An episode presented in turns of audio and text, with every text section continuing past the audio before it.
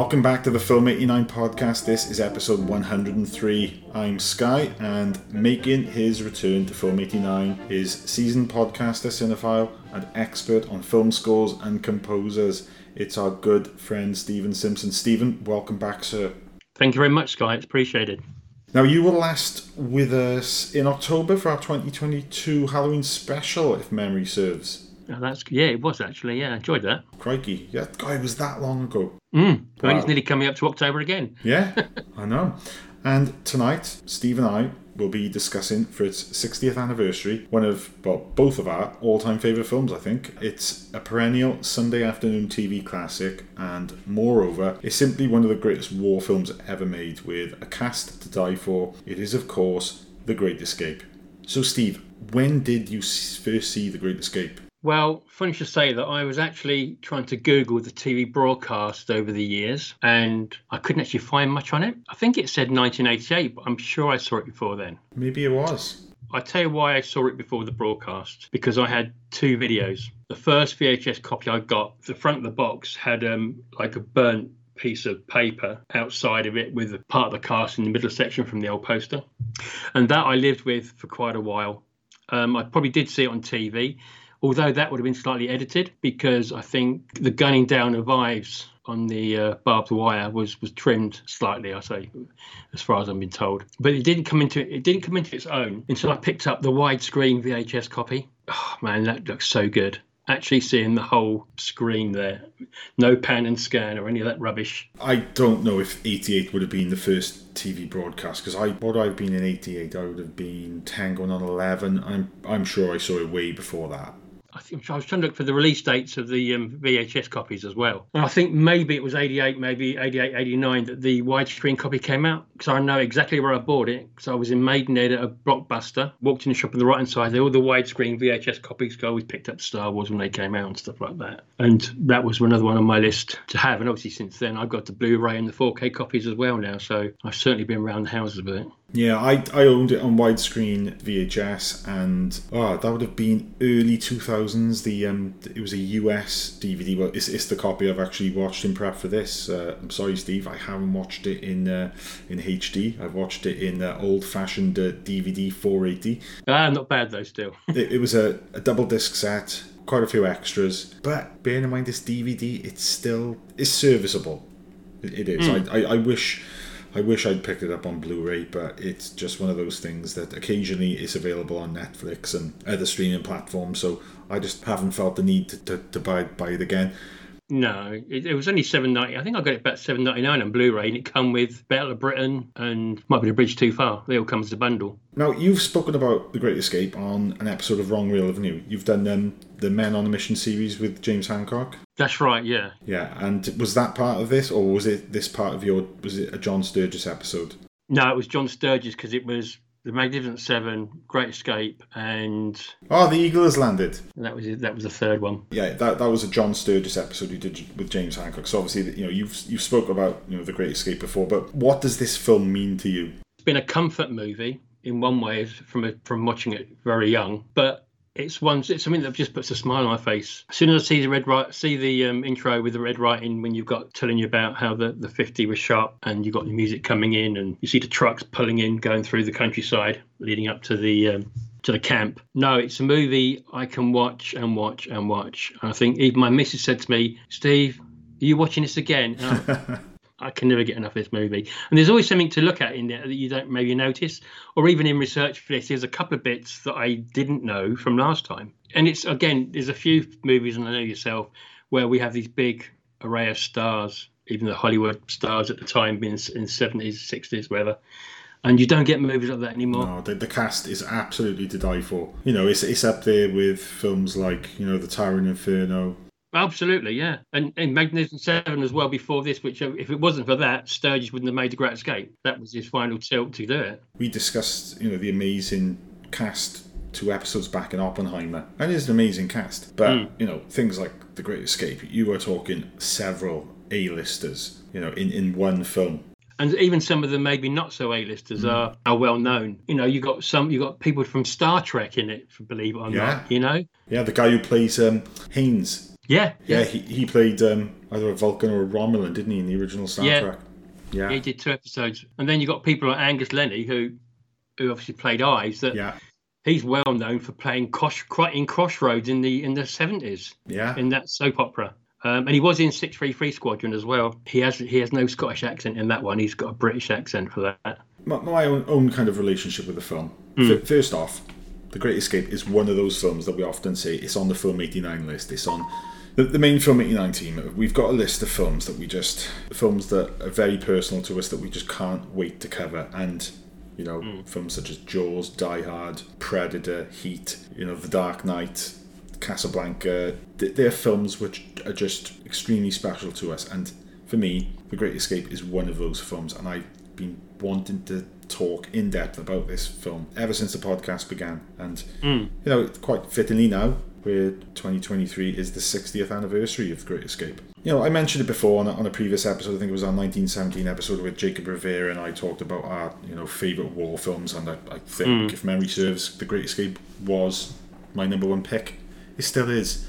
It's a film like you, Steve. It, it's a it's a comfort film to me. It's a film I've always loved. It's a film I've seen countless times, and like you know, every time it starts, it's one of those ones that, and it's a near three-hour film, isn't it? It's just, I think it's two hours fifty-two minutes. That's right. Yeah, 170, yeah, 172 minutes. It, it's a long film, but those They didn't make him like that then, did they? No, no. I think. it's a long film, but you never feel the length. And that's always a sign of a great long film is when it just is paced in such a way.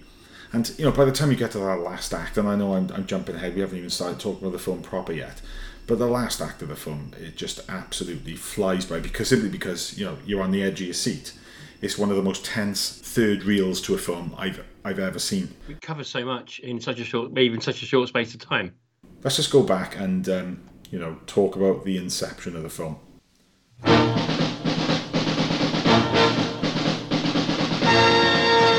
Put 500 prisoners of war in a maximum security camp.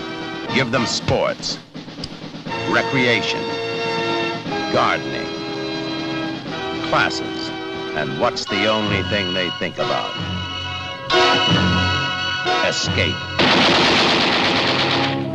Give up your hopeless attempts to escape. We're going to devote our energies to sports and gardening, all the cultural pursuits. Meanwhile, we dig. How many are you taking out? 250. 250?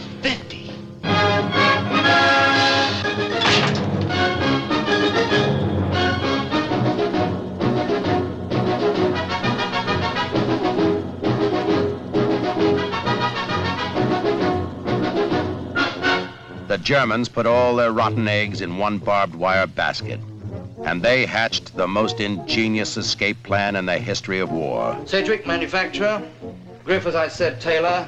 Nimon Hames, diversions. Which one's a forgery? Uh, they both are. It is the sworn duty of all officers to try to escape. There will be no escapes from this camp. Oh my God, they found Tom.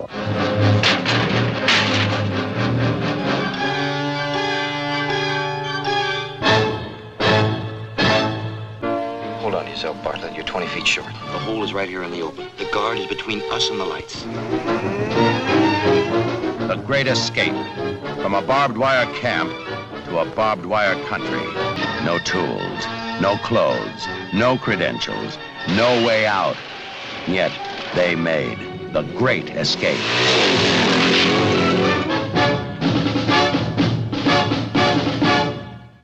John Sturges, he wanted to adapt Paul Brickhill's book, and he was under contract to MGM at the time, and he pitched it to Louis B. Mayer. But Mayer said that the story was too complicated and the film would be too expensive. But Sturges's success then in 1960 with The Magnificent Seven made Louis Mayer relent and give the film the green light. Hmm. One of the facts about this film, Steve, I think just makes it is the fact that they eventually decided to film it entirely on location in Germany. Yeah, in Britain, Bavaria. Yeah, in Bavaria. Now, as much as you know, much of the first, you know, two thirds of the film is set within, you know, the, the the POW camp. When we actually get out, you know, following the you know the big escape, it's at that point then that you know you cannot recreate that countryside in you know Southern California or No, they they had six. I think they had six six, trees that- where they could work round, and no, it weren't going to happen. yeah. So then yeah, obviously they they moved to this forest in Bavaria. They cleared I think about 400 trees on the promise that they would plant two for one.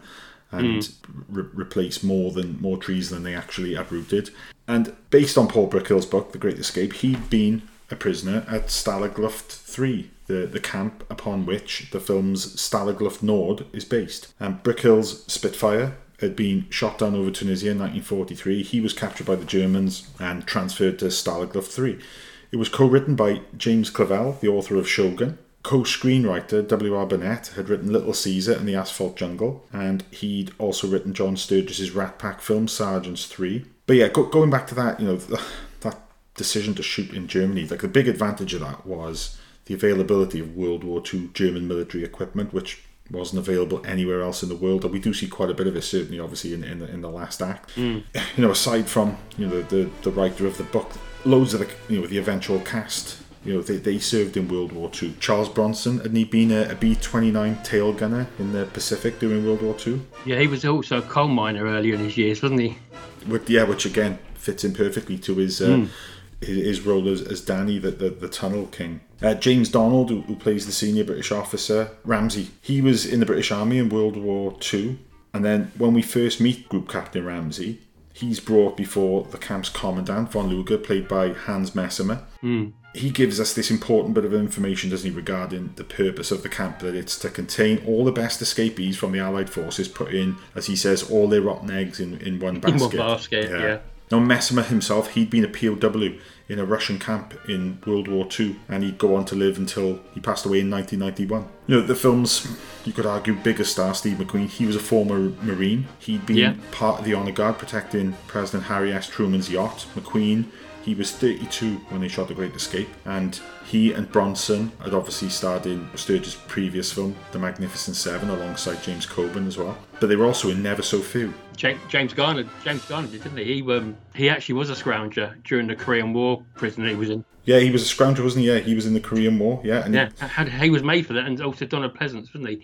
He was a prisoner of war. He was in Stalag One, believe it or not. Yeah. Now he was he was a radio operator, wasn't he? He was aboard um, aboard a, a Lancaster RAF bomber, and hmm. he was shot down. Yeah, and like you say, he spent the last year of the war in a German POW camp, which was Stalagluft One, which is obviously a sister camp to the one that is you know based on the one in the film. And he said in interviews how amazed he was at how well the production team had recreated the look of the POW camp in the film. Yeah, he did. Yeah, yeah, he did. Yeah. Yeah, because they had to at the time of doing this, there was the Iron Curtain, so they couldn't actually go to the camp. Then he could have aerial shots. Yeah. Um, so they recreated this on a, on a table. This um, when it's uh, you can see that in a museum in Germany still.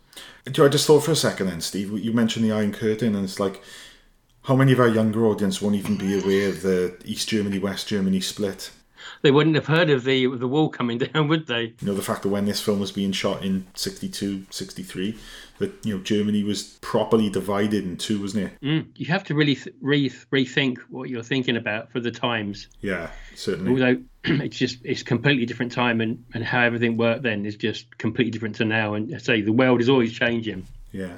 And then following that bit of exposition from Von Luger about, you know, the purpose of this camp, I love how as soon as we meet Danny, you know, Charles Bronson's character, you know, his fellow tunneler, Willie, James Coburn's character, Sedgwick, Hilts and Ives, they're all immediately making attempts to either escape or to scope the place out for opportunities to escape. That you know, the film just doesn't waste any time whatsoever.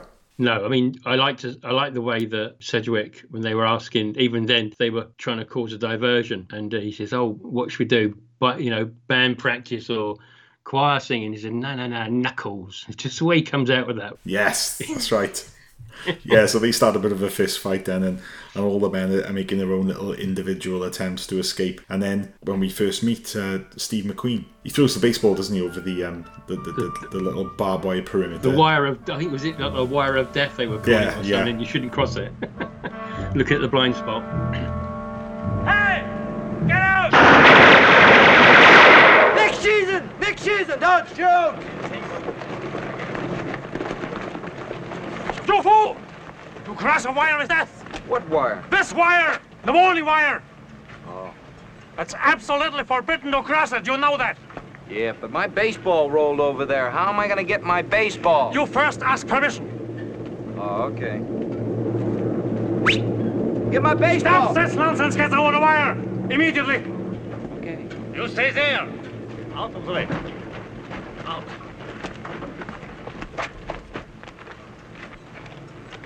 What are you doing over here by the wire?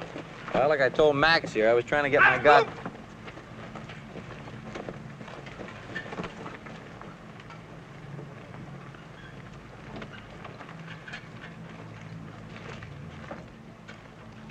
What were you doing by the wire? Well, like I told Max, I was trying to cut my way through your wire because I want to get out. Durchsuchen Sie ihn. Uh,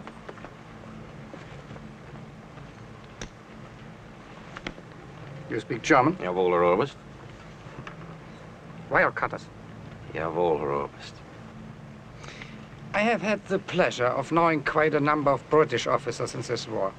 And I flatter myself that we understand one another.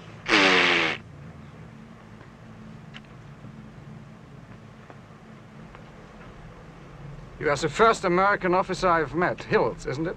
Captain Hilts, actually. 17 escape attempts. 18, sir. Tunnelman, engineer. Flyer. I suppose what's called in the American Army a hotshot pilot. Uh-huh. Unfortunately, you were shot down anyway. So we are both grounded for the duration of the war. Well, you speak for yourself, Colonel.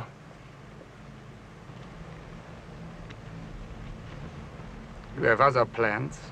I haven't seen Berlin yet, from the ground or from the air, and I plan on doing both before the war is over. Are all American officers so ill-mannered? Hmm, about 99%. Then perhaps while you are with us, you will have a chance to learn some. Ten days isolation Hilts. Captain Hilts. Twenty days. Right. Oh, uh, you'll still be here when I get out. Cooler.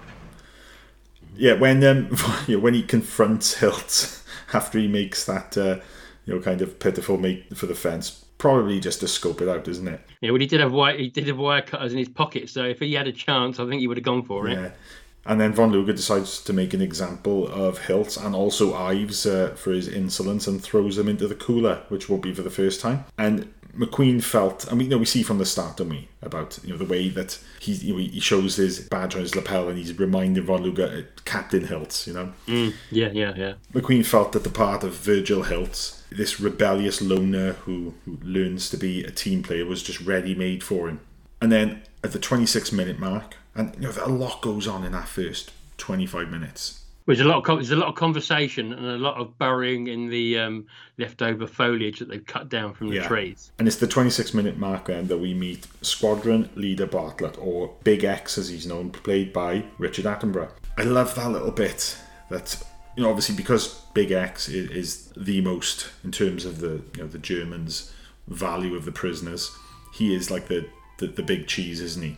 I think the really the way they're thinking is that he is more more working for a, a bigger organisation, and the SS were, were on his case constantly, which I think was the, was a downfall. But they're thinking more not in terms of just escaping, but they're more to do with spies and, and stuff like that, which they weren't to do with. It was that was completely the opposite of what they were. Yeah, because you know his job was to, it was disruption, wasn't it? It was to mm. it was to cause as much disruption for the the Germans for the Nazis as possible, because the more German soldiers and, and the more of the German effort is diverted to finding these escaped prisoners and you know bringing them back then if every camp has got that problem to cope with then you know you could say that potentially several million german soldiers could be diverted from the war effort which you know, would make then eventual things like the d-day landings you know that much more of a, a possible hmm. win for us because the german numbers are diminished because you know their efforts are needed elsewhere so, you know, in terms of that, ultimately, that is what caused Hitler to make that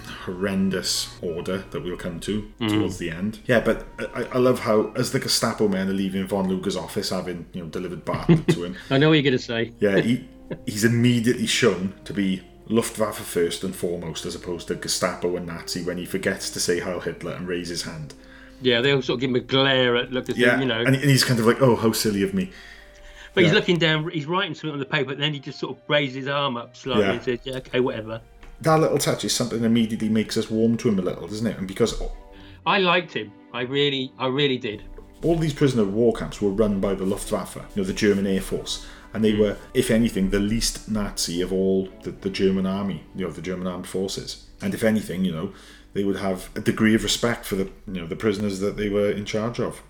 Yeah, because even even um, the SBOs and everybody else there, that they would treat them with salutes, Yeah. even though they were prisoners of war, which was a bit of respect to have anyway. I think. Yeah, well, it was important to point out that the, the Geneva Convention kind of, you know, acted as an agreement that would protect prisoners of war. You know, they, they had an allowance. They were allowed, um, you know, they had care packages from the Red Cross and you know other charities. You know, there were certain things that um, officers didn't have to work. You know, they, they weren't put to menial tasks, and that, that was something that was was an agreement that you know the Germans, for the most part, had to abide by, or it was in their interest to abide by. I think it was yeah the majority, should we say, did. Yeah, because obviously they, they were German men in Russian prison camps, and they would hope that their own men would be treated the same by the Russians.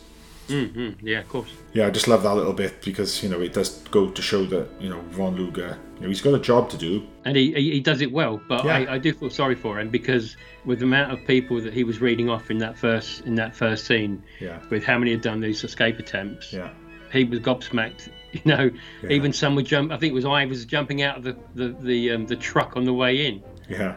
They were just on it all the time.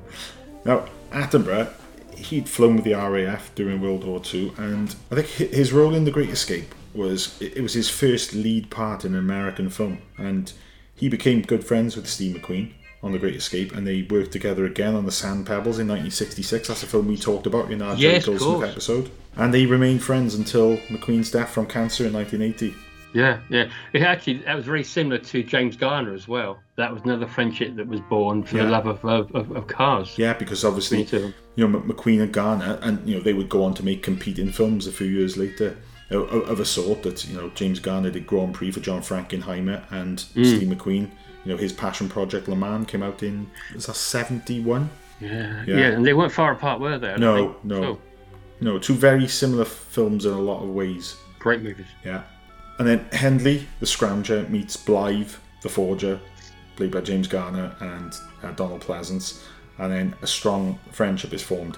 And I just love how the film assigns them all roles or titles, if you will. Hmm. And as you said, Garner had actually been a, a Scrounger in the Korean War. But yeah, it, it's the giving of titles. Part of like the the research of this was just reminding me of like, well, what's what's Cavendish's title? Oh yeah, he's the Surveyor. What's what's Yeah. Griffith? Obviously, he's the tailor, the lesser known ones. Yeah, and you forget you forget people like him as much as uh, you've got the you got the Tunnel King and you know you got Ashley Pitt for Dispersal. and- Dispersal, of course, for getting rid of all the mud, and then you've got Yeah. um, McDonald is intelligence. Yeah. Gordon Jackson, Uh, what's uh, James Coburn? He's the manufacturer. Yeah, He makes all the stuff, and he makes the air pump, and yeah. Oh, I and just they're all, they're all made. They're using. look- It looks like they were using tin cans for all the. Um, they were knocking them together for doing sort of pipe work. Yeah, yeah. It was it was like yeah, it was it was food cans. Um, cut the ends off and uh, stick them all together, and you'd have pipe work to obviously ventilate the tunnels. They were they were so so inventive. But this actually happened as well. We've got to forget Yeah. for a minute that a lot of this is based on truth. Some of it's compressed, obviously, for what was going on. Yeah. But this actually happened. If you listen to some, you, listen to some of the stories of the people that actually were in it. Awful, but they were all heroes in one way for this. You know. Yeah, We uh, don't necessarily want to interfere. It's just that. Well, what sort of blitz were you contemplating? Well, we sneak out at night to a spot I found near the wire, a blind spot. Then we dig straight down, three feet. Take the dirt, spread it on top so it won't make a pile, and then straight out. Ives here is a tunnel man, so he digs in front, pushes the dirt behind him, and I stash it behind me. Then we just burrow right through the dirt like a couple of moles. And then by dawn, we're under the wire, across the open space, into the woods, and gone.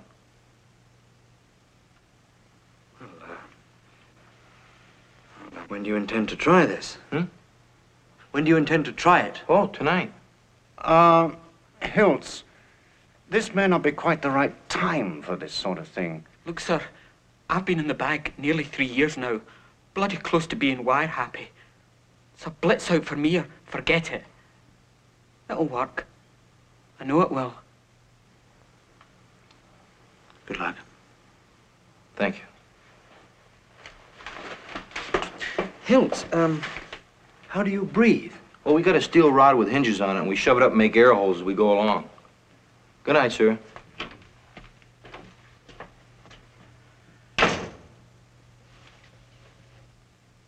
Why didn't anybody think of that before? It's so stupid, it's positively brilliant. Oh, but it'll bring every goon in the camp down on top of us. I don't know. Perhaps we're being too clever. If we stop all the breakouts, it may only convince the goons that we must be tunneling. I hope it works.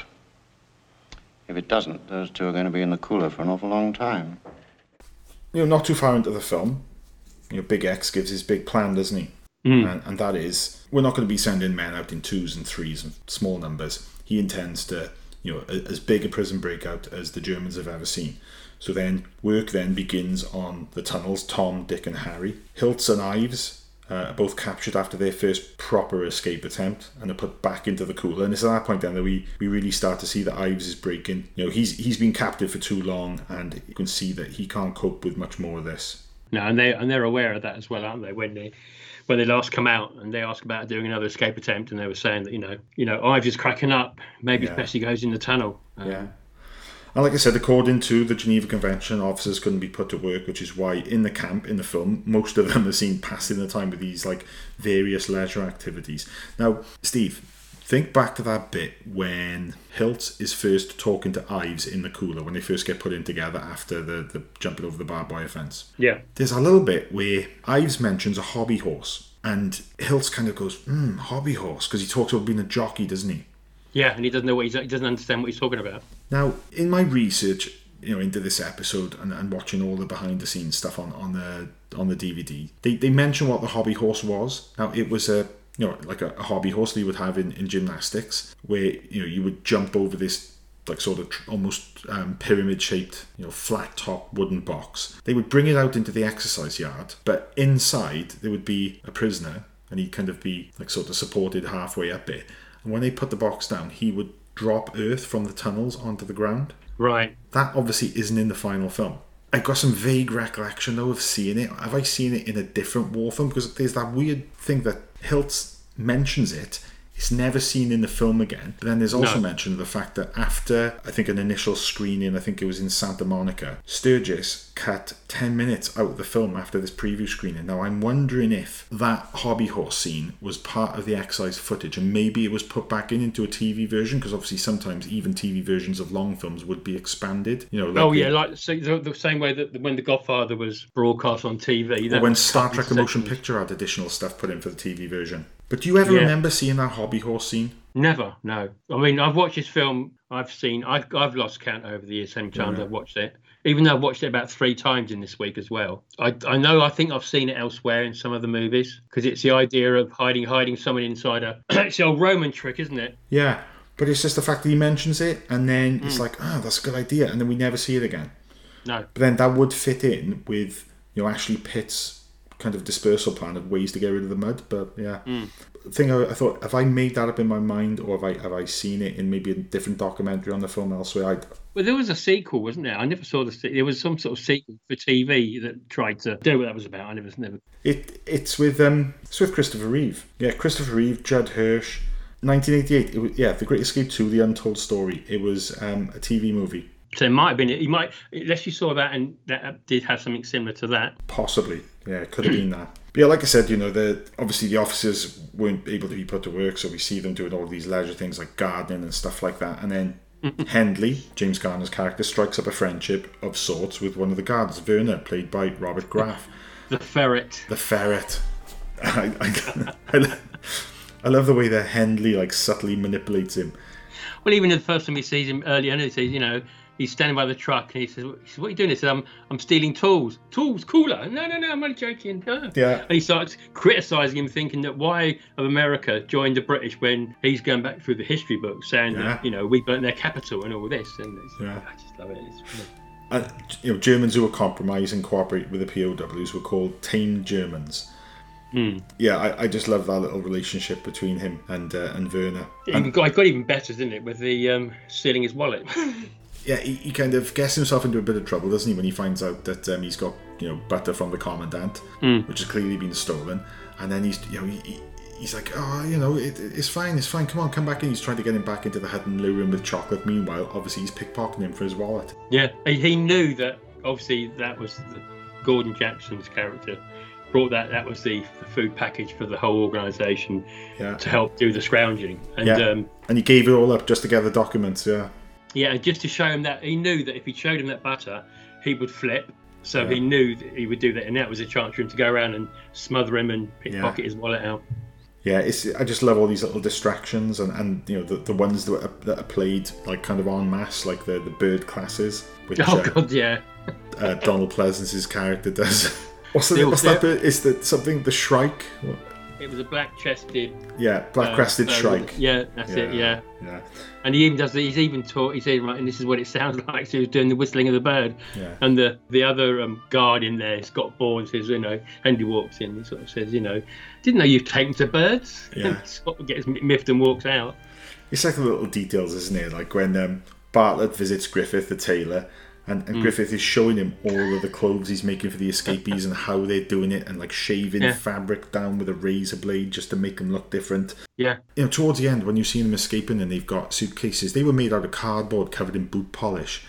Mm. They couldn't be handled like you would, you know, a proper heavy duty leather, you know, No, hard no. case. But I mean, there was but there was like big containers of buttons. You know, where did he find all this stuff? Yeah. And even actually, when he asked a question, um, and Hendley said, um, "Don't ask." yeah, don't Because ask. they had these. They had, I don't know how they w- would do this, but obviously they had sections of the um, of the areas where they they could take a cut out of the wall and pull it out, and would Yeah. store all the stuff in there, yeah. just so they wouldn't be seen by the uh, the guards that might do their daily checks. Well, yeah, you know, all the places that they, they disperse the earth, like up up in the rafters, that was so risky. Yeah, because that would have been Boeing though. That would because it wouldn't have been that well made. To be fair, I don't think even No. in those times. Yeah, and you know the, the the camp was made in such a way that all of the barracks were up off the ground on kind of um, you know brick Stilts. brick stilts, which would allow the guards to look underneath. And you know, in in reality, the you know the, the actual POW soldiers, which were being kept at these camps, they actually believed that the Germans were rigging the barracks with you know sound equipment, with equipment in the ground, you know, to look for seismic kind of activity, vibrations and stuff from tunneling. You know, they even th- thought that when they were holding their meetings, there was a chance that the Germans had set up microphones and were listening in. I love the way, and they had this throughout the movie in the first two parts, where they would have someone keep an eye out for a, for a guard, Hmm. and the moment someone comes within four feet or whatever, someone lifts up a cup, Oh, the signaling does a bit of washing, and then they know straight away they've gone through it, and it's so quick that they can shut down what they're doing, Yeah. uh, just so they don't see what they're getting up to, sort of thing. It's just it's so good. And do you know something which I like that Sturges does? Bearing in mind this is a huge cast, and you know the main core cast is so many of them.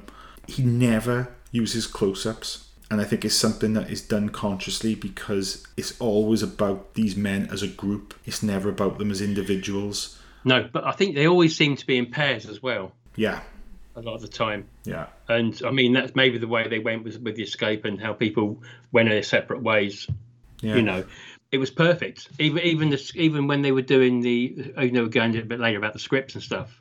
Um, he was a stickler for how he was filming stuff there, and um, Let's talk about the script because there were six writers on this film, and when they started filming it, they didn't have a completed script because they were having No. so much trouble adapting the book, you know, in a filmable way. And you know, McQueen had a big issue that he almost walked out on the film, didn't he? Because he didn't like what Sturges was doing with his character and felt that his what Sturges shouldn't have done, which he did do, was after six weeks of shooting, they they, they showed him what they'd filmed. he did, didn't he? And and um, Mc- yeah, McQueen Steve walked McQueen out, walked yeah. out. Yeah. And then James Garner tells us that brilliant story about the fact that uh, one night after shooting, he and James Coburn and McQueen went back to Garner's place in Munich and, and they sat McQueen down after he'd walked out of their show and said, Look, Steve, what is your problem? You know, what exactly do you not like about your character? And he was like, Well, I don't know, it's just something doesn't feel right. And, and you know, they're trying to hammer it out of him. And eventually they came to the conclusion that what he wanted was for Hilts to be the hero. But he was, wasn't he? He was, as, but- as Garner said, Yeah. he, you know, he was a hero. What he was doing, absolutely. And yeah, he- I think his, his missus was a bit at the time. I think she was couldn't believe it. Yeah, because he and Um, Ives were, you know, escaping successfully and then allowing themselves to get caught to come back in to give Mm. Bartlett and the others intelligence about their surroundings, about the local train stations, anything they could. So essentially, yeah, they were heroes. And all Mm. it took was, you know, a bit of rubbing of McQueen's ego just to cool him down. Mm. And then obviously later on in the film, a lot of the stuff which was, you know, it could be argued that the whole motorcycle thing was McQueen's doing. You know, Well, yeah, we can, we'll get onto that later because there's a, quite a lot to talk about. about oh that, yeah, yeah, quite a bit to Um, unpack there. Oh god, yeah. And the funny thing also, as much as Garner was helping, um, Donald Pleasence couldn't understand the makings of a superstar like that, Yeah, where he was mild mannered, been working in the theatre, and you know they, st- actually start, stopped shooting parts where McQueen was supposed to be in because they weren't mm. sure he was coming back. Can you imagine, Steve? Can you imagine a version of this film without McQueen? Oh no.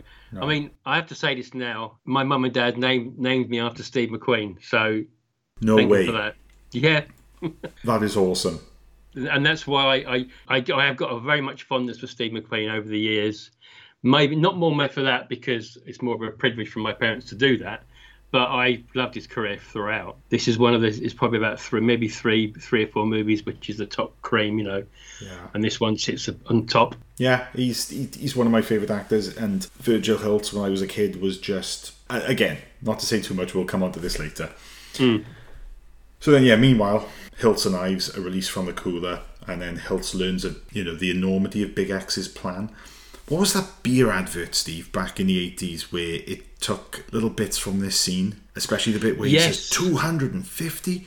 It was. I'm sure it was a. It was a British beer advert, wasn't it? Now, didn't they do? You know, there was at some point where they got the technology for cutting movies into adverts, didn't they? Do Yeah, they did it with the Ford Puma advert, didn't they? With um, Yeah. a bullet. That's right. They did Another, it with that. McQueen film. Mm.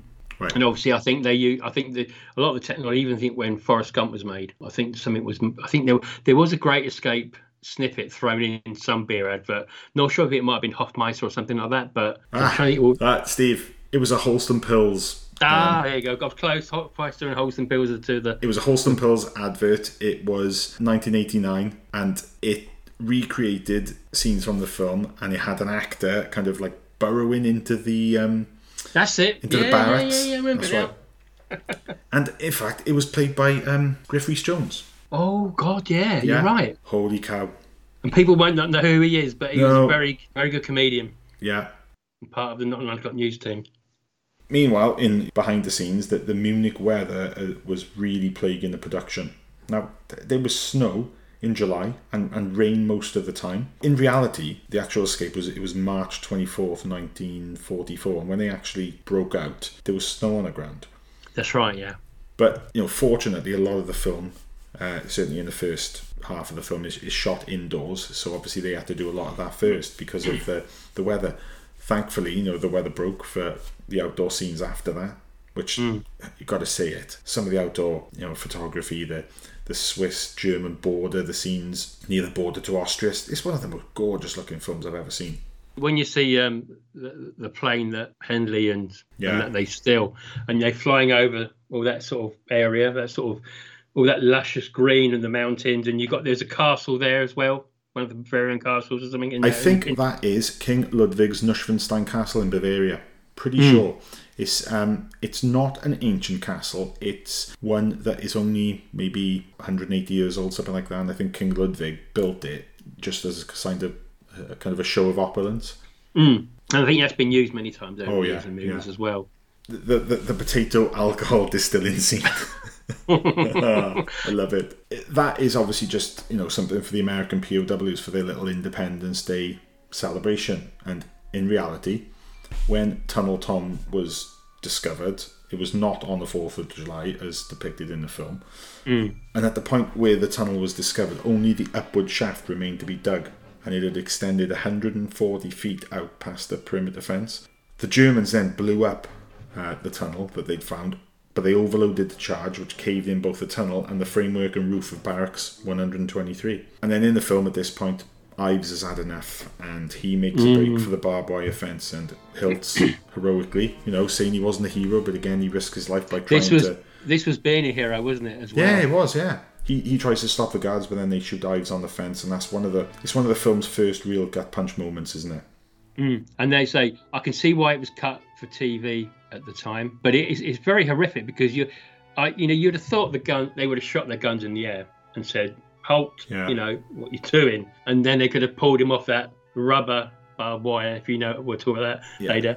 The rubber barbed wire had taken him off of that, but no, they went out for the kill. And um, I don't think it's the fact that you know it's, it's graphic when he gets shot because it's not like you see squibs of his you know back end blown to bits. It's just the Mm. fact that he hangs on the barbed wire fence and it's just that's really like inhumane, isn't it? It is. It is. It's, it is disturbing in a way, and you get to love Ives um, through the movie as well, and Yeah. you didn't expect that first on the first viewing. Yeah. And then after the death of Ives, and Hilts tells Bart that he's going to escape that night through the fence. Yeah. And then meanwhile, Danny and the rest of them uh, keep digging throughout the remaining tunnels, and Hilts then is brought back, having allowed himself to be caught. And then we see Blythe losing it momentarily with his, his, his kind of like forger assistant Smithy for making a mistake on the documents that they're faking. And then missed, we missed see an eagle or something, didn't they? yeah, that's right. Yeah, there was supposed to be two, and he only did one, or something like that. And then we see Blythe's kind of failing eyesight from his own point of view, which he later tells Hendley is something called progressive myopia. Yeah, yeah. I, I just love the way like some of these things are fed into the film, and then probably I think the film's best setup and payoff moment is the bit where McDonald is testing the men in terms of their German and their ability to pass if stopped by patrols after their escape, and then Haynes slips up Yeah, and Mac yeah. pulls him on it. Something that'll obviously crop up in one of the film's most famous sequences later. We'll bite, we'll bite someone on the backside later Yeah. on. Yeah. Yeah. And then Bly then is practicing picking up the pin in his room to fool the others. Counting others. the steps, Yeah, that yeah. he can actually see. But, you know, Hendley's too smart. He's already worked out that something's wrong. Because he asked him, he said, do you like? He said, "Oh, do you like my suit?" And he said, "Yeah, yeah, nice." And he said, "What do you think of mine?" He went, "Yeah, yeah, very yeah, good." Great. he wasn't yeah. wearing. no, he's just wearing his normal suit. clothes, isn't he? Yeah, yeah. Later, then, the way that Hendley challenges Bartlett on his decision to not allow Blythe to go by pointing out, you know, how much of a risk Bartlett is to the mission, given the fact that he is the most well known of all of them, and every Gestapo officer will have his face ingrained into their memory. I'm sure there'll have been posters or there'll be documentation of of, of his his face. Yeah. That is more jeopardising to that than anything else. Yeah, of course, yeah. And I love the digging music. And where do we start on Elmer Bernstein's score? From the beginning of the movie, really. Exactly. Because after one too many cave-ins, Danny makes a great a break to escape through the fence and is stopped by Willie. And then he admits his, his crippling claustrophobia, something he's had since he was a young boy. Mm. But I just love that tunneling music, and it just every time I hear it, all I can all I can think of is, is a guy lying down in like this Yeah. two foot by two foot eight tunnel, you know. And, and the problem he had in the real life camp was this this earth great, really soft, a lot of sand content, so it, you know Yeah. you could essentially have dug through it with minimal tooling, but all the more harder then to shore up because it's softer and it is far more prone to cave-ins. Mm. You know, there, it wasn't like you know occasional bits of bedrock to give it a bit of stability. This this was lethal. This was, and can you think of anything worse than being buried alive underground? No, I thought didn't I say because um, Charles Bronson was a coal miner, he gave them insight into building tunnels and stuff. Yeah, Actually, could you want to talk about the tunnel itself? Now, that was all inside the sound studio, Yeah. the Bavarian Film Studios. That went from one end of the the, the, the um, building to the other on a dolly with a camera, and if you stand further back, it's just it was just cut in half basically for the Yeah. whole the whole tunnel section. Really clever. I didn't realise that how they said that. You were thinking it was done differently to that, but yeah, it was a cut in half, and that was just shared up with wood either side. They were using the middle section, filming that, thinking they were inside this tunnel, but it was wide open yeah. uh, with the cameras. But then there are shots where you're looking down the tunnel, and it was a kind of complete tunnel. And it gives you that claustrophobic feeling as well, Oh, doesn't it? 100%. Yeah, really does. And I, I don't particularly, I don't like confined spaces at all. The Descent is one of the most terrifying films I've ever seen. I've been in a few tight spots, um, tight places for work, Yeah. and I've actually been down those sort of tunnels and Mm. down in before. And yeah, it's um, it's not pretty. I don't say that. No. And then Hilts is then he's released from the cooler, isn't he? And Mm. and later that night they finally you know make their big escape. Now, like I said, in real life it happened on the night of March twenty fourth, nineteen forty four. And at this point now, Danny just he can't cope, and you know he bails back to the barrack uh, with Willie, you know, trying to keep him calm. And then Hilts breaks through the surface, and then the tunnel's twenty feet short of what they were aiming for, which was that line of trees beyond the fence. Because it would have been such easy to just get out Yeah. and get everyone out, and then it. Yeah, and it's at this point that the, the tension begins, and it just does not let up for the entire final act. Yeah. And add into these like huge levels of tension at this stage, when they eventually do get out, then they're short, but then you know think, oh, you know, we- we're short. Well, we'll just have to abandon and we'll keep digging. But then, as Bartlett points out, no, we can't. The papers are all dated for tomorrow. Mm. All the work we've done with regards to forging and the plans, this has to go ahead tonight. So then Hilts comes up with this idea: we're 20 meters short or 20 feet short. Get 30 mm. feet of rope. I'll go up into the tree line when the guards are not looking, and we'll have a, a signal system. Which again, it, it just adds to the tension, doesn't it? and not realizing when you look out the tunnel and you can see the guards walking up and down out, outside that fence line. Yeah. Obviously, they were saying he was saying that look, don't worry about it. The guards are focusing on the prison itself, the camp, Yeah. not on us. And he smiles. No. Stephen Yeah. Queen smiles like that. I thought, and he thought, yeah, yeah, okay, we'll go for it. Yeah, and then at that point, then the sirens sound, but Air it's raid. not because the alarms. Yeah, it's an air raid, which gives them like a well-timed distraction. But obviously, because they don't want the planes to see the camp, the Germans automatically, following an air raid or doing an air raid, will cut the, the power, causing the lights to go out, and then obviously throwing Danny into a mad panic. Bless it. I really felt sorry for him. He was going of, oh, oh. Oh, yeah. He was, re- and I thought, yeah, I know what he's feeling like. Bless Yeah. him. And then Danny and Willie get out, as do Mac and Bartlett, but Cavendish and Griffith are seen by the guard. Are the scene with the guard with the, they, they hear the two guards hear the How- noise, and isn't it the same blonde guard, the one that um, didn't want to stay in the, in listening to the bird lesson, so actually left? I'm sure it's the I've, same I've actually I've got it on in the background at the minute, and we are timing this so right because that's happening right now on Wow. the screen. And he's yeah, he's the one that's looking around, but Cavendish, being a complete idiot, sort of loses footing a bit and drops with his parcel on his chest, and he's literally Yeah, but he would. I think he would have made it if it wasn't for the fact that Griffith just panics and pops his head up. well, he's sweating down at the minute, Yeah. looking up there with that rope not moving. But then Griffith is caught and the alarm is raised. But Cavendish fortunately makes a break for the trees and gets the hilts. But that's it then. You know, the, obviously the alarms are sounded, and in reality, and you know, the film did adhere to this as it was. Seventy-six men escaped. That's right, yeah. Then we're at a German train station the next day. And I just love how the men are all just going about their business, but all having to ignore each other. Scattered. Scattered, On- yeah. Sedgwick steals a bicycle. Now, the, the one I think of that was probably the one that was obviously going to get caught was Haynes, the Canadian, because he was wearing a German officer's uniform. How did he think that he was? I know he spoke very good German, hmm.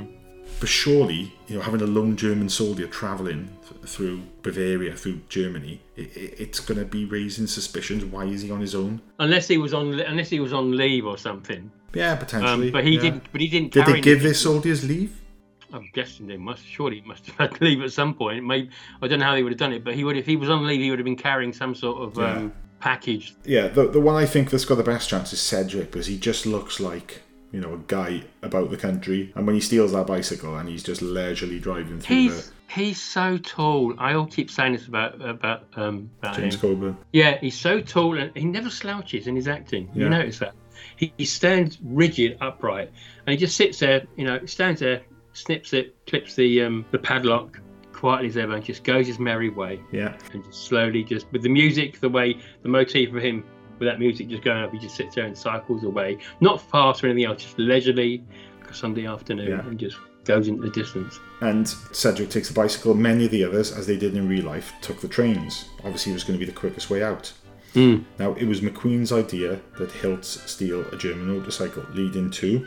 This is going to be a bold statement, Steve. Yeah. 103 episodes in, but I genuinely do think that the scene that follows involving Hilts on a motorcycle is my favourite sequence in any film ever. Because it's several scenes cut together, it's not a scene as such, it's a sequence. And the sequence is interrupted with other. Yeah. Not just concentrate on him, but we go back to someone No. else. And it, it works. Mm. Un- unlike, let me let me give you an example of somewhere where it doesn't work. Take that epic lightsaber duel in the Phantom Menace between Qui Gon, Obi Wan, and Darth Maul. Yeah. That is frigging awesome. One of the greatest bits of. You could argue it's over choreographed, but I, I I'll give it a pass. I think it's awesome. When you're watching it in the film, it's interspersed with two other things that's going on, which is the space battle with little Anakin and the battle of the Gungans, Two just hmm. absolute loads of garbage. And then when you're taking this amazing scene and you're interspersing it with crap, it just takes away from the good stuff. Whereas this stuff with Hilts making his escape, you're interspersing it with stuff that's equally gripping. Yeah. But when you come back to Hilts and he's got his own little bit of music as well from Bernstein, hmm. it, it's just constantly amping up the wow factor, the kind of that sense of awe and just amazement and just every time I watch this film, and I've said this before, this is something I have mentioned before on the podcast. Every time I watch the scene, hmm. and I know I'm skipping ahead, but when he makes the jump, I'm always thinking, you're going to make it this time, Hilts. But it's that clever editing, isn't it? Oh, yeah, the editing is superb because it was Bud Ekins, wasn't it? Who Yeah. was, and again, we're skipping ahead, Well, but look, do you wanna go back a bit? Let's, Go let's, back a bit? let's just save it. Let's do it hmm. chronologically. Anyway, yeah, McQueen's idea the Hilts steal a motorcycle. Meanwhile, Danny and Willie find a rowing boat. Another great idea. Yeah. Two men leisurely rowing down down the river. Who's going to stop them? Who's going to stop them? Yeah. Cavendish, mm, quite foolishly, hitches a lift in a truck. But how did that work? Because Yeah, if his we did. if his German is good enough, but you know, a long conversation. How did they know he when they when they pulled up round the corner at that point from that journey he was taking with that guy that they were all going to be sitting there? I always wondered that. Yes, I do because it's not like he could like um, send a text message ahead. it? Got his mobile out and said, "Oh, Yeah. he's he's there." Yeah. And then this is where the intercutting just works because then we cut back to Hilt. He's obviously set up the, the, the thing with the tripwire. Knocks Buddy Ekins off the bike. You know, his you know, that, that was his motorcycle you know racing buddy who back in the States he said, Look, how would you fancy um doubling for me in, in Germany in the film I'm gonna start on? And, and Ekins was like, Yeah, yeah, okay, Yeah, he did. Then, he did. He thought, yeah, whatever, and didn't Yeah. realise what he was saying until he until he asked. and then he said, weeks um, or months later, Yeah. Do you want to get? He said, "Get a suit." What do you mean, get a suit? I want you to meet the director. Yeah. no. Yeah, and then he met Sturges, didn't he? And Sturges was like, "Yeah, you'll do. You'll do as a stand-in from Queen." And then you know he sets up the trap, and then we see him. He drives up out of the ditch, having obviously put the um, German officer's uniform on. Hmm. And then I love how, as he rides off, the camera pans up on a crane. Just to give that amazing aerial viewpoint as he rides away, and it's a shot that Sturges uses several times Hmm. in this Hilt's motorcycle sequence. The Gestapo then make their way through the train which most of our men are on and whilst Ashley Pitt and the others fool them and I, I love the fact that Ashley Pitt when he starts to get a bit nervous he decides to take the glasses out and put them on it just makes him look like a Nazi He did. Yeah, no, you're He right. He does look like a- he does look. he does doesn't he Because he's He got does. blonde hair as well. Remember, so it was a given, wasn't it? Really. yeah Uh, Hendley was walked up behind it, where he sat down and just whispered in his ear, "Tally ho." tally ho tally ho and yeah, you know they make him their way through the train. Hendley, he decides to jump off the train with Blythe. You know, he he's not going to pass muster, is he? He's not going to pass as a German. And then we're back to Hilts again, and I love these the way that every time we get back to Hilts, it's just kind of up in the adrenaline. And he then stops as he sees the border, and he just says to himself, "Switzerland." You can see the mountains in the background, can't you? I know it's, it's perfect as it is, but if I could change anything in one film just to see it happen, I'd have him escape. But you'd be robbing the film then of, of a bit of a high point ending after such a downer. Mm. But then he then rides through a German checkpoint, and then you know he gets called over, and you know, you know he hasn't, he doesn't know a word of, he does know basic German like Nick Nick Schieser. "Don't shoot, don't shoot." Yeah, but then he, you know, he kicks the German officer, and then you know the chase begins proper, and but he still manages to get away. Right, Steve. Hmm. When he gets to that little wooden hut, um, It's in the middle of nowhere. this, but still out in the open, you know, it's not going to offer him much cover. Hmm. Why do you think he decides to ditch the German uniform? Well, because they were chasing with the German uniform, weren't they? But he's, he's still on that, That that. German. I I think it was a BMW bike. It, the actual bike they used wasn't a BMW, but originally the, the German one would have been a BMW bike. Mm. They, they, I don't think they could find one. I think they had to use the, the Russian equivalent at the time in 1962. Yeah, yeah. Because he was thinking about it. He took the helmet off and he, he was sort of he was contemplating what he was doing next. He had the the um, the Luger in his hand at the time. Yeah. Now, if he'd run into a different checkpoint, which hadn't been alerted, surely if he's in the German officer's uniform, he could have got through. Maybe. Possibly, but I think that maybe there Hmm. wasn't going to be any more checkpoints where you could see what was what was in the distance. Yeah. But I've always thought why did he decided to ditch the, the Mm. uniform. Unless he just thought to himself, well, I'm going to look much cooler in my own threads when I finally, like, you know, get wrapped up in our barbed wire fence. Yeah, that rubber barbed wire fence. Yeah, yeah. and then we cut to the men getting off the train at Aosang. Mm. And Ashley Pitt, I just love that bit where. And he's not subtle, is he, when he kind of turns away from the think- Gestapo officer but- to the train? But for him to be a hero, when the the um, the, the German Gestapo in his in his leather Yeah. leather coat says Bartlett, and he knows Yeah. he knows what to do, and Yeah. without without fault, without thinking about it. It shoots him. He does. I'm sure there was mention of little details in the script which weren't played upon in the final film, or if anything, they, Mm. they were edited down. But I think Ashley Pitt actually came from a very well to do family and was kind of quite upper crust. Mm. And I just love the fact that he does kind of make this sacrifice without even hesitating. No, and he's such a good actor as well. I mean, I know he's Oh, David McCallum. he's done so much stuff that probably people don't think about, whether it's the TV, like The Invisible Man, for example, which I watched as a kid, and he's been in some other war movies as well. He's, he's done a few bits and pieces. He's such a great actor. Although his character, oh, it, it had his fair share. To be fair, they were all very split with with their, you know, their their their time on screen. Hey, interesting little um little factoid about David McCallum. When they were shooting this, his wife at the time was none other than Jill Ireland. Yes, I know. Yeah, I know going to say. Yeah, yeah, that's right. Yeah. Now, obviously, Charles Bronson met Jill Ireland on this film, and then a year or so later, McCallum and Ireland end up divorcing, and then seven years later, Charles Bronson ends up marrying Jill Ireland, Yeah. who he stayed with until her premature death, wasn't Mm. it, from cancer? Yeah, yeah. Yeah. How bizarre is that, though? Yeah. I wonder, I wonder if uh, if McCallum and um, Bronson stayed friends. I'm thinking Death Wish now. Yeah. You know, Ashley Pitt then he, he jumps the um, Gestapo officer, doesn't he, Mm. and shoots him in the chest with his own gun, Yeah. and then obviously gets gunned down on the railway line. Yeah, which is awful. I didn't like that. I, he deserved No. better than that, to be fair. He did, he did. And then Cavendish is caught, as we've said, and then but then he's taken in, isn't he? And he's questioned by the Gestapo. And I love the fact that this questioning of one of the men by the Gestapo is obviously setting up the fact that they are being something pretty dastardly and, and evil is being done here. They've already spoken about Bartlett at the beginning of the movie, and they would they did say, didn't they, that if you caught again, you will be shot.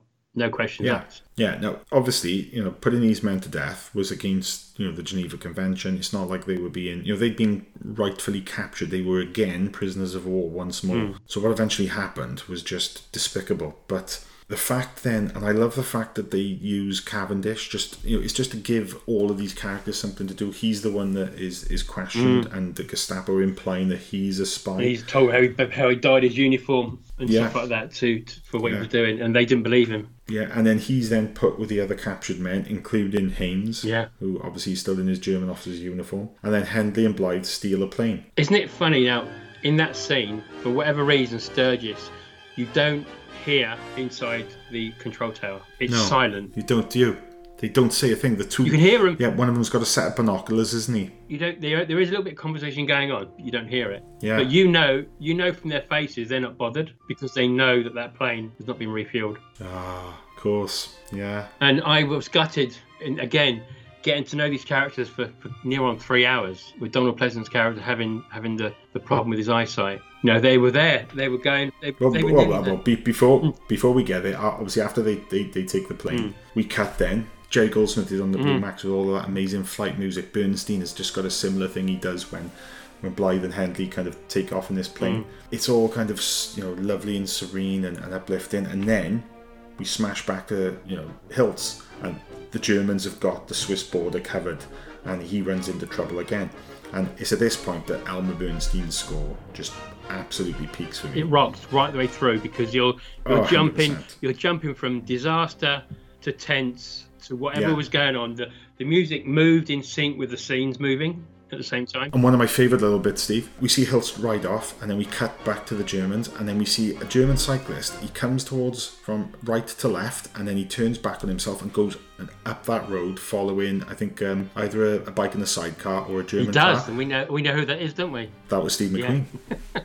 so yeah, Steve McQueen was, was playing multiple, um, you know, riders in this film. Apparently, the way they, they filmed it was that they would do one scene or get to a certain point of that, that scenario, then he would just go back, change into that uniform with the goggles, and do that next bit, and then they would. Yeah. I thought they would have edited it differently, maybe filmed them separately, but from what I've been hearing, that this old Western trick, as they called it, Yeah, and you know the, the the music that accompanies it. Like I said, it's not only one of my favorite sequences in any film. It's also one of my favorite pieces of film score. Genuinely, Yeah. it- it's up there in my top ten favorite pieces of film score ever. Maybe my top five. Mm. And then back to Hendley and Blythe. They're nearly at the Swiss Alps. Doesn't he say? Um, Hendley says, "Oh, yeah, another twenty minutes to go." Yeah. And then their plane loses power. Yeah. They crash. Blythe is just shot in the back as, he turns because back he to yeah and the thing is although his eyesight's not great i mean and you don't know what you're you're going into you would have thought you would have stayed on the ground if anything to keep out of the way Yeah. but yeah he he, he you can see the um, sniper pulling out his, his his weapon Yeah. I just love that kind of injury, that diagonal injury going down Hendley's face and all, all the blood on him. Mm. And, and then he's surrounded by the Germans as, as like Blythe dies in his Yeah. arms and, and th- he apologises, sorry for fouling up. And he says, no, no, thank you for getting me out. Ah, it's, it's, it's awful it's, going. awful and again Yeah. you've got that emotion you you've got the two different emotions going on at the same time Yeah. it just pulls you apart from a from a great scenario to a, a dreadful scene that you know you don't want to see No, and it's you know it's an emotional gut punch. But before we can even catch our breath, then we're back with the hilt, and then he gets to that damn double fence at the German-Swiss border. Mm. The you know now famous motorcycle jump. It was performed you know, at the time. People thought that McQueen performed the jump himself, and I'm pretty sure he wouldn't have. Um, well he would have done it if it weren't for the insurance regulations wouldn't let him do it yeah, they obviously prohibited him being such a the main star of the film. You could argue from from doing that. So it was performed by his good friend Bud Ekins, and it was the first ever stunt to cost a thousand dollars. Mm. God knows what all of these Buster Keaton things you know cost back in the thirties, because holy cow, some of them were insane. But yeah, apparently this was the one of the costliest stunts ever put to film. It was actually shot on a sloping field 50 miles southwest of Munich on the Austrian border, so not the Swiss border. Mm. I was listening to Bud Ekins um, just going back over what he did. Hmm. He got his he got his wheels of his bike 12 feet off the ground, Yeah. and then jumping 65 feet at 60 miles an hour. Yeah. And he said that it was when you're in the air, there was dead silence. It was just silent. Yeah, although there was like 200 extras and film crew Yeah. below him. Incredible. Yeah, and you just said it just it felt like I was in the air forever. And Yeah, then bang, he landed down there. yeah bike comes down. I, uh, it's, it's at that point where I just think, oh my god, it, it- you were nearly there. Just that You know, you- that close. Yeah, and then obviously he then gets you know shot at and, and comes off the bike and tangled up in the barbed wire. And like you say, it was actual wire, but the barbs were little bits of rubber. Mm. Every day, you know, when when the actors were kind of you know, not shooting anything, they'd bring in these reels of this bar of this wire, and they'd ask them to tie the little rubber fake barbs on every um, Six inches it was, wasn't it? six inches, wasn't Yeah. it? Yeah, of course, yeah. Brilliant. And only three of the real life escapees made it to freedom. Two of them by train, and then onto a Swiss boat, and the other made it to Utrecht in Holland, also by train. Mm. And the film sticks to that, doesn't it? Because only three of them get away uh, Danny and, and Willie Mm. on the boat. And then Sedgwick, he meets some French resistance fighters who help him get away. I love that little scene with the um, the three German officers having the. What, what are they drinking? Yeah, I think it was Pernod. What it was does he- Pernod, wasn't it? Pernod. Did he get water on And he Pernod? yeah, yeah, that's right. Yeah. He's sitting there minding his own business, reading his paper, and then the waiter goes over and he says, "Telephone, telephone, telephone." Telephone. He's like, pour moi? So he picks it up. Yeah. Then suddenly he sees a, he sort of his, as tall as he is, he sort of goes down slowly Yeah. to hide from the. Uh, Yeah. I I just love the little bit of um, reluctance in the resistance guy to tell him that they're resistance because he's like, mm, "Who are you then?" You know, I just thought you were just some some customer I was saving from being shot. But Yeah, yeah, yeah. Oh, it's, it's great. And then, oh, talk about another gut puncher. But- then we have the payoff from the previous scene with Mac testing the men as he and Bartlett board the bus. And Mac is wished good luck by a Gestapo officer, and he instinctively responds in and English. says, "Thank you." Thank you. Ah, You knew that was coming. Perfect. I think. yeah, perfect setup and Yeah. payoff. But they really try as much as they split up to run around to, to, to get away. Yeah. There weren't. A lot, I think it must have been a Sunday afternoon because not a lot of those doors were open that they were trying to get through. No, that's right, because they then make a run for it. Mac is captured first, and then Bartlett. I, I love the way, right? The scene where Bartlett fools that car full of German officers. And he convinces them that, um, doesn't he speak to them in Dutch? I, or, or I'm sure one of the, the German guards says something like, Are you Dutch? And he responds, like, you know, affirmative or yes or whatever. Yeah, yeah.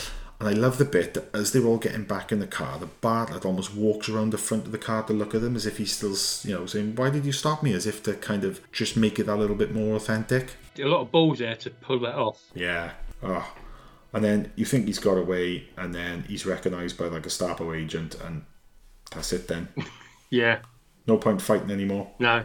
Going back into the reality of what actually happened, it was the man hours and embarrassment caused by this real life escape that caused Hitler to issue the infamous Sagan Order, which resulted in the death by shooting of 50 of the 76 escapees. And I think it was, I I think it was Heinrich Himmler who actually tried to persuade Hitler not to put these men to death because it would have basically made the Germans lose sympathy with their allies, with the neutral, com- not the allies, but the, the neutral countries. Mm. know, the ones that weren't involved. And he, he kind of was going to take it on board, but then he went back the other way and just picked out this arbitrary number of 50 men. Well, we'll just shoot 50 of them then, and, and not the, you know, the entire. I think they must have captured 73 men, because if 76 escaped and three, you know, got away, then.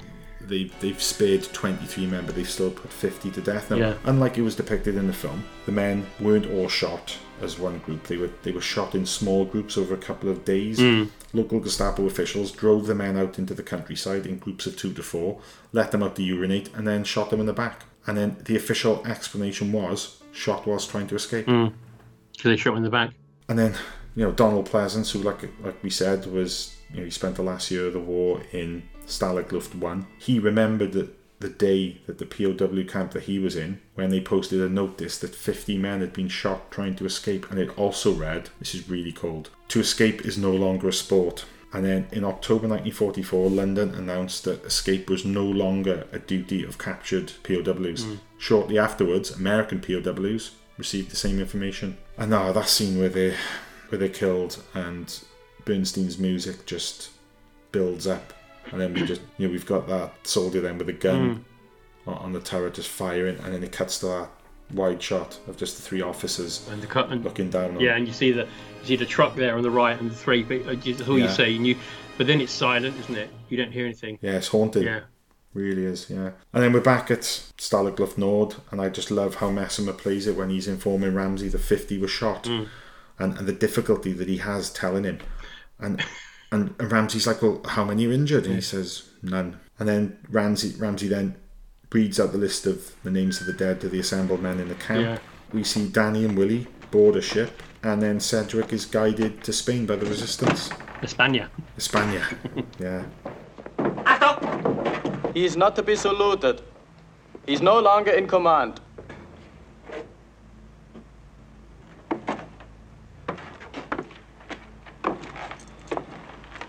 Job just didn't work out, huh? You were lucky, Hilts. Lucky? Won't be because I didn't. How many? 50. It looks, after all, as if you will see Berlin before I do.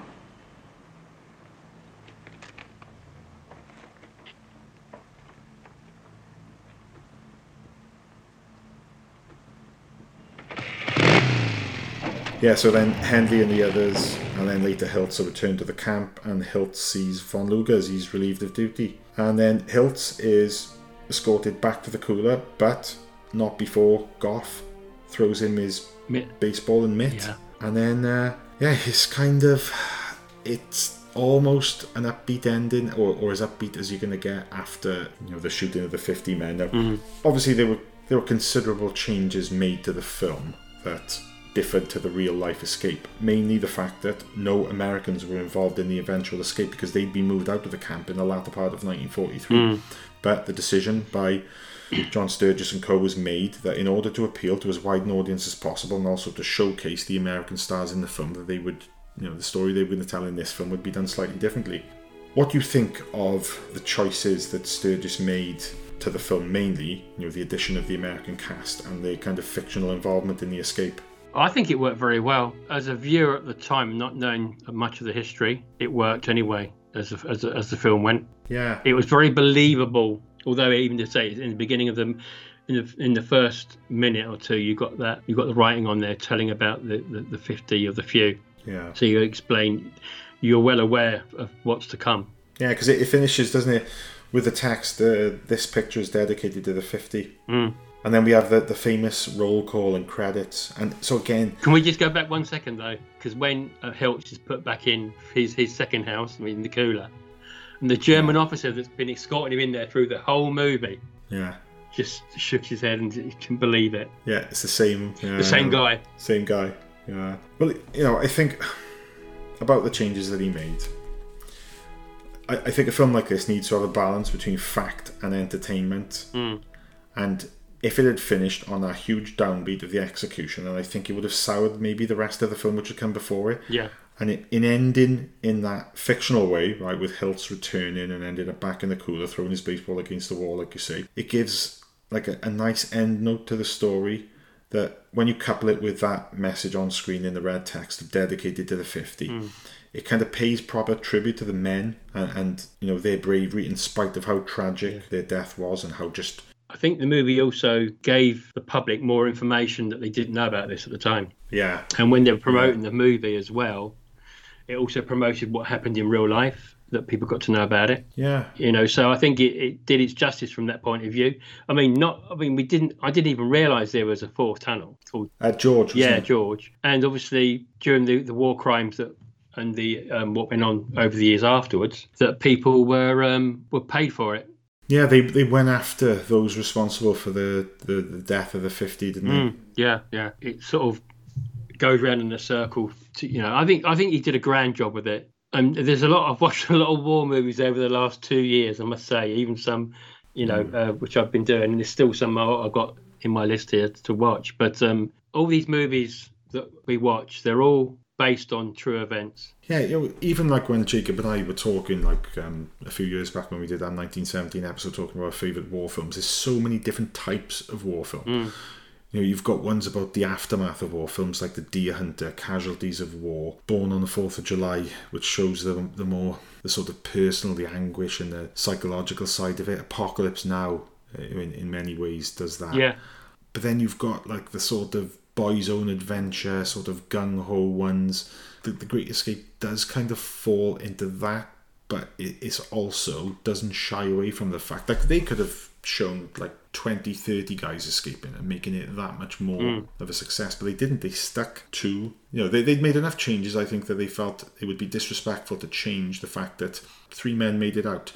But the point was the amount of disruption caused to the German Oh forces. Oh god, yeah. There must be so many people and so much manpower to do what they were doing Yeah. to get around this, from the SSS to the SS to the to the lower ranking soldiers that were being used to um, flush them out. it's going to be an endless debate as to what the greatest war film ever is, and I, I, I think, I think of some of my own favourites. You've got Apocalypse Now, which Mm. you know we've covered on an episode of this podcast previously. Full Metal Jacket is a favourite of mine. Oh God, yeah. You know, Oliver Stone's Platoon, Saving Private Ryan. You know, I've mentioned when Neil and Bill Scurry talked about our favourite miniseries, and Band of Brothers Mm, was great show. my number one pick, which is just you know you could argue that that is the greatest depiction of, of war put on film because it's so realistic and because it's based on the real accounts of men. Mm. Many of whom were still alive when Stephen E. Ambrose wrote the book upon which Band Yeah. of Brothers is based. You know, John Sturges himself said, didn't he? He said, No good picture is an easy one, but by that standard, we must have completed the greatest movie ever made. Yeah, a bold statement. Ultimately, what are films? You know, they it's audiovisual entertainment. Mm. And you know, when I, when I think of the perfect movie, my mind always goes back to you know one of the best examples I can think of is Jaws. It's just pure entertainment from start to finish, perfectly crafted, Mm. and that's what the Great Escape is. Oh yeah. But it's near three hours of that. It's got a cast to die for. It's got one of the greatest film scores ever. It's you know impeccably directed. It's perfectly edited because at no point does the film drag. No. You know the the charisma that some of these actors and and you know it's not just the American and British cast. Some of the German actors, you know, are just extremely good. It's one it's one German actor, and he had about a minute's worth of time, Hmm. and he was at the very end. Yeah. He was he was in um, Kelly's Heroes. Oh, is it the guy that's kind of on the steps when Hilts has returned and Von Luger Yeah. is being marched away? Yeah. I, I, I just haven't got enough expletives to describe how fucking phenomenal this film is. You know, that last act and, you know, the Hilts on the motorcycle thing, I, I just, it just gets me every time. I, just, I think I've watched that entire sequence maybe about three or four times, five times maybe in prep for this episode. Mm. Just, you know that entire and it's interspersed with all that other stuff it, you know it takes about you know 25 minutes to watch it all from the point where he first sets up that tripwire to the point where he's caught but i just think it's the most perfect sequence one of the most perfect sequences ever captured on film. I mean, if you if you if you're trying to put war movies in the top five on their own, it's not easy. Although this one would be on the top, and there's many you could put underneath that. Forgetting, say, stuff over the last 20 years, I'm talking stuff in the same era as, as The Great Escape. yeah, And there's some there are 633 Squadron comes to mind, um, which Hmm. is another mission based on true story. Another one that's my absolute favourite is Dam Busters. yeah. And you know, you could say that you know this is that, that kind of subgenre of the war film. It, it doesn't actually show combat, war combat, does it? It's it's the kind of POW film. It's the, Yeah. You could argue that they are war films that kind of show the harsh, sickening reality Mm. of war better. Oh, one from last year, All Quiet on the Western Front, is told from the other perspective in World War One. Is absolutely phenomenal. And again, you know, talking about films told from the perspective of the enemy, Das Boot, Wolfgang Petersen's film, is just phenomenal. Yeah. And that's a load of men on a submarine, and it just, you know, but again, it's a war film. Some of these older movies, even some of the like, well, slightly like biopic ones, like Reach for the Sky, Yeah. uh, with um, you know, and movies like that, or even Matter of Life and Death. That's still a war movie. Oh, Powell and Pressburg, Yeah, yeah, but, it's, hundred but, it's, but it's a love story. Yeah, and again, you know, if we're talking about prisoner of war films, um, I think Bridge on the River Kwai is Oh, going to be yeah. up there with. That's definitely going to be giving The Great Escape, you know, a run for its money. And I know there's n- many people that would argue that that's a better film. Yeah, and to say Lawrence of Arabia was I, you know, I, I've had this discussion before. Um, I think it was James Hancock that, that said he, he was like, well, I, you know, I don't know if I. I think it was on a Cleopatra episode. We were talking about historical epics. Now, is Lawrence of Arabia a historical epic or is it a war film? Mm. Because it's actually set during World War One, Mm. but because of the setting, you kind of think of it more in terms of an, a, you know a, a sword and sandals historical epic, even though it's not. It's set more or less in modern times, isn't it? yeah, yeah, it is. But again, Law- Lawrence Arabia, as we've said before, you know, as, as we said on the episode last year, one of the all-time greats. You know, my my choice of The Great Escape as my favorite war film Mm. is just purely subjective, but also objectively, it is a phenomenal film. It takes so many boxes. That's why. That's Yeah. why it's on top. You know, you, you've done that. You know, the series with James Hancock of, of men on a mission films. You've got Guns of the Navarone. You've got you know Force Ten. Force Ten from Navarone. Kelly's Kelly's Uh, Heroes, isn't there? Kelly's Heroes, A Bridge Too Far, Where Eagles Dare. You've just you know so many great films within that sort of category. Mm. I think this is the granddaddy of them all. Oh, it is, and enough. I don't think enough people know it now. Teenagers onwards maybe will not know this movie at all. And no, but it's one of those ones where I know that when my, my two my two sons who are twelve and nine, they they know of this film, and when I know that they're of an age where they can appreciate it, Mm. you know, certainly my twelve year old can, but you know they can appreciate it for what it is. I'm sure that they they will find it every bit as enjoyable as I did when I first saw it when I was you know seven or eight or ho- or however old I and was. it's a history lesson at the same time. Hundred percent, it really is. I, I don't think at any point we've. I know we've asked a few questions about their little illogical bits, like how you know Cavendish, you know the guy in the in the truck alert did the the German checkpoint, but there's no criticisms of any major kind that I'm going to be throwing towards this film. Every film will have its little uh, dilemmas like that, and you know, for what it is, it's minimal at the end of the day. Yeah. Ah, so, um, is there anything that we've uh, we've left out? Well, we've mentioned the score slightly, haven't we? That was it's probably one of the most famous um, scores from from war movies that probably helped helped finance um, Elmer Bernstein to the day he died. And he'd done incredible work for Sturges, didn't he, on the Magnificent Seven three years before? Yeah, as much as I say, the Great Magnificent Seven is such a wonderful score and even a great movie as well. That's that's a western, so we will keep them separate. Yeah. But they both rock in their own dependent ways, and the scores as well, just fantastic. I think doesn't matter who you are, if someone whistled the Great Escape, you know what it is. Look, and this is an, an American produced and financed, and, and you know it's an American film, but it is something inherently British. It's, it's like as if Britain took ownership of the Mm. Great Escape because it, it just seeped didn't it, into popular culture. You know, like I say, there was that there was that advert, that um, the beer advert in '89, where they just you know reused footage from the film. There's a film that I remembered my kids used to love watching, and I did explain to them about it because it took so many references. Chicken Run. Yeah, And my kids, you know, when the chicken's there bouncing the ball, you know, same as Steve Yeah. McQueen, and even the music was very similar at some point, and also the escapes in, in the in the chicken coops and everything else. It was a great escape for chickens, basically. Yeah. But yeah, there's others I say over the years there's been other things that have parodied and or whatever. But it's like the music as well that you know it, it seeped into you know football culture over in Britain as well, and or even politically as know. well, wasn't it? Was it UKIP or something? Sort of took the Great Escape as their theme for the for the political stuff they were doing at the time. ah right, yeah. So it was, and obviously it was used for the World Cup Yeah. as well.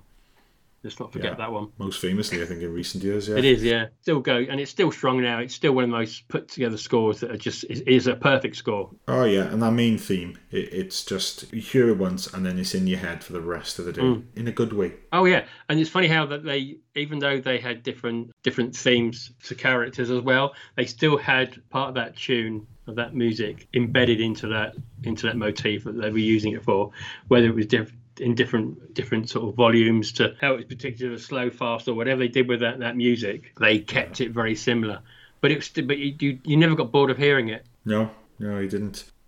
So there you have it. Uh, another one of the um, you know the, the Film 89 core team's uh, wish list of films, and yeah, this is one of mine.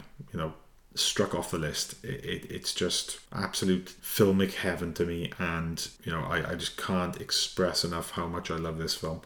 And yeah, maybe I can't be objective about it, but yeah, it's you know I, I genuinely do think it's one of the greatest films ever made. It is, and a, a lot of people. There is a lot of people out there that, that, that agree with you, and you know, some people might might not get it. It depends. War movies and that sort of thing is a it's a difficult genre to grab hold of, depending on Yeah. on where you where you come from with with, with watching movies. And I think one of the you know criterion, like you know one of one of the most sort of highbrow boutique labels, Mm. They released The Great Escape a few years back on Blu-ray in the states. Unfortunately, due to licensing, it's not you know the criterion version of The Great Escape is not available in the UK, but it's available in the United States and Canada. And the fact that Criterion, out of all the war films from this era, from the you know the the, 50s and 60s when you know World War II films were you know a genre amongst themselves Mm. the fact that Criterion picked The Great Escape to release as part of their collection of you know some of the greatest, most important films ever made, I think that says a lot as well. Mm. And, and kind of just reinforces the fact that, as we're saying, we genuinely do think this is one of the all-time greats. When I'm long gone, this film will still be there. It will Yeah. still be um, be appreciated by by audiences. Absolutely. You know, and I, I would love to see a cinema release of this. God, yeah. I've still not seen Lawrence of Arabia on the big screen, and I would absolutely love to see The Great Escape on the big screen. Yeah. And you never know, you know, if they do decide to re-release it, hopefully, you know, at some point, you know, this year would be ideal for the 60th anniversary. Maybe, just maybe this time, Hilts will make that jump. I think you should do a, a, a CG version where he makes it. Well, in fact, you know, one little thing we forgot to mention is cast your minds back to 2019, Once Upon a Time in Hollywood. Yes. Quentin Tarantino mm. Recreating the scene from The Great Escape, but inserting Leonardo DiCaprio's character. Of course, I forgot about that. It was, and it was done so well. I need to rewatch that. Even just rewatch that scene. It's easily one of my favourite films from. In fact, I think we said in the hundredth episode, one of the questions was, "What's your favourite film from that's been released during the lifetime of the podcast?" Mm. And I think there's a strong argument that it could be Once Upon a Time in Hollywood. Mm. And yeah, the way that you know Rick Dalton is put in as a as a replacement for Steve McQueen, because in Dalton's mind he wishes that he'd got the you know The role. the, the role over McQueen. You know, I was sat there and I- Biggest I grin think- ever on your face. I'm sure, yeah, I'm sure I, I saw it with uh, Neil or Steve. I, I, know, obviously, you know, we recorded the episode Neil and I did with, with Tony Stella, but I'm sure. Ah, either way, but I turned to one of them, whichever one it was, and I was like, "You've got to be fucking kidding me!" you know, I, I was absolutely loving it. Just It's one of those draw drop Phenomenal. moments you get in cinema sometimes. You didn't expect oh, it. 100 percent, yeah, yeah. It just made me love that film all the more. Mm. But and the other thing we learned is that you are actually named after the great man himself. Yeah, I know. How cool is that? Very privileged, I think, for that one. Yeah. Anyway, Steve, it's been an absolute pleasure talking to you about The Great Escape tonight. I, I know you've spoken about the film before on Wrong Reel, and you know I just knew you had a still had a lot more Oh, to say God, about yeah. it. You It's- know, given It was it, that was 20, probably that was only like a third. That was one slice of a podcast where we've had nearly an hour and a half, uh, yeah. on it, yeah, and probably could have gone on much longer. Mm. Yeah, and there's a there's other films like this to do as well, and I know you'll get there eventually. but thank I do appreciate um, for coming on doing this. Really do. Well, like I said to you a while back, it was you and you and I were always going to do The Great Escape at some point. But Steve, where can people find you on social media if they want to hit you up and talk about uh, films, film scores, or, or anything else? The best place would be Twitter at Steve007. I've got a YouTube channel now called The Vinyl Cues where I've got about 70 videos now with music. That's been going bubbling over slowly. And um, Instagram is very is um, the Vinyl Cues as well. So I'm always on Twitter, even though it's a bit of a weird scenario now these days. How it's been all been rebranded and I'm still calling it Twitter. yeah, I do too. Yeah. You know, uh, but yeah, I'm always there. Always, I always like to have a good rant about something or whatever. Yeah, and you can find me on Facebook and the uh, social media site formerly known as Twitter at Sky Movies. And you can find the rest of the gang at Film89 UK also on Twitter and Facebook. Please, if you want to hit us up with uh, listener questions or uh, requests for future episodes, email us admin at film89.co.uk or you can uh, DM us through Facebook or Twitter. And also, if you could please leave us a positive review on Apple Podcasts. Um, we, you know, we are getting them in. We are getting lots of lovely five star reviews, and it does do a lot for us. The most recent from a good friend of ours, Tony Sheehan. Thank you very much for the uh, lovely five star review you left us the other day, Tony. And I know you're going to be listening to this episode. But like all of our listeners, yeah, your, your continued support is appreciated more than you could know. But I think uh, that's it for now. And all that's left to say is stay safe, be excellent to one another, but more importantly, good luck.